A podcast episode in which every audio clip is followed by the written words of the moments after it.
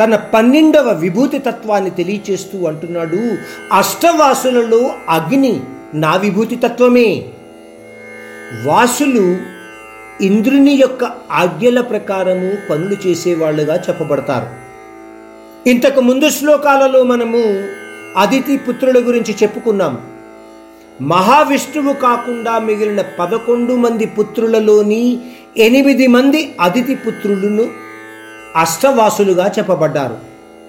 వారి పేర్లు పృథ్వీ అంటే ధరణి అగ్ని వాయు వరుణ ఆదిత్య ఆకాశ చంద్రమ మరియు నక్షత్రాణి. వీళ్ళందరూ అష్టవాసులుగా చెప్పబడ్డారు. అష్టవాసులు ఈ బ్రహ్మాండము యొక్క ప్రతిబింబాలుగా కూడా చెప్పబడతారు. అందువలన పరమాత్ముడు అంటున్నాడు అష్టవాసులలో అగ్ని అంటే అత్యంత శుద్ధీకరణ శక్తి ఉన్నది.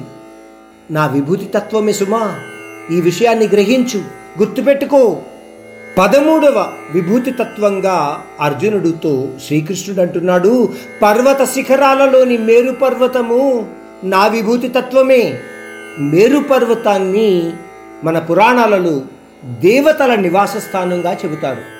మేరు పర్వతము ఈ బ్రహ్మాండానికి మధ్యలో ఉందని ఒక స్థిర అక్షములాగా ఉంటుందని అంటే భూమికి యాక్సెస్ ఎలా ఉందో ఆ విధంగా బ్రహ్మాండం మొత్తానికి మేరు పర్వతము అలా ఉంటుందని. మేరు పర్వతము యొక్క అడుగు కొండలు హిమాలయ పర్వతాలని చెప్పబడ్డాయి.